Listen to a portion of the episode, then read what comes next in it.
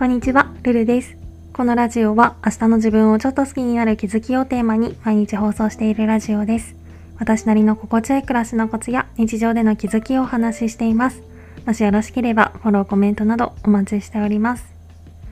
ということで今回は人間関係のリセット衝動を防ぐコツみたいなテーマでお話ししたいと思います。私は定期的に今の自分に嫌気がさして現状を全部最初からやり直したくなる衝動に襲われることがあるんですけどここ最近も今年中に無駄な思考を断捨離しようと思い立ってその中で自分の今の職場での振る舞いとかを多少見直したりとかする中で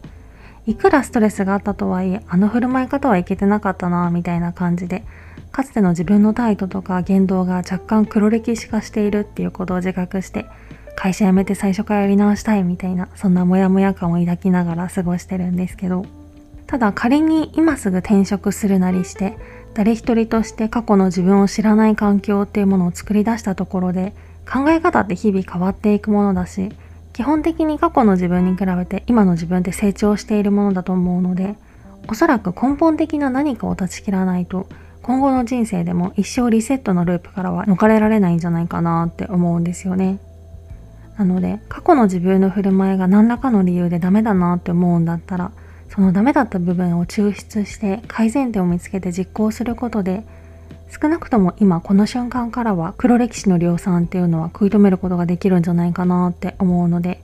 今回はそんな感じでちょっと気持ち悪さが残るけどリセット衝動を乗り越えることができないかななんてそんなことを考えたりしています。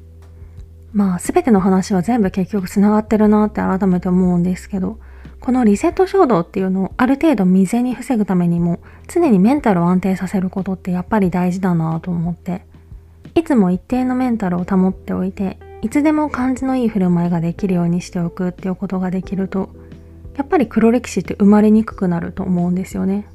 で私の場合は今の会社では最初に転職に失敗してることで初期からメンタルがバグっててなんかそのあたりからうまくいってないなみたいな歯車が狂ってるみたいな感覚があるので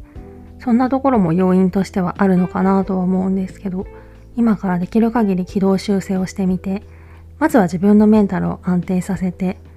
でプラスちょっと演技力を磨くというかいつでもメンタルが安定した人みたいな振る舞いができるようにするっていうことでちょっと軌道修正をしてみて果たして本当にリセット衝動は克服できるのかみたいなことを実験っぽく試してみるのもありなのかななんてそんなことを考えています。そんなわけでもう本当にこのリセット衝動っていうのは子供の頃からずっと付き合ってきてるものなのでここらでちょっと克服してより自分が生きやすいようになれたらいいななんてそんなことを考えています。今回はそんな感じです。レターでの質問感想も絶賛募集中ですのでぜひお気軽にいただけたら嬉しいです。それではまた次の放送でお会いしましょう。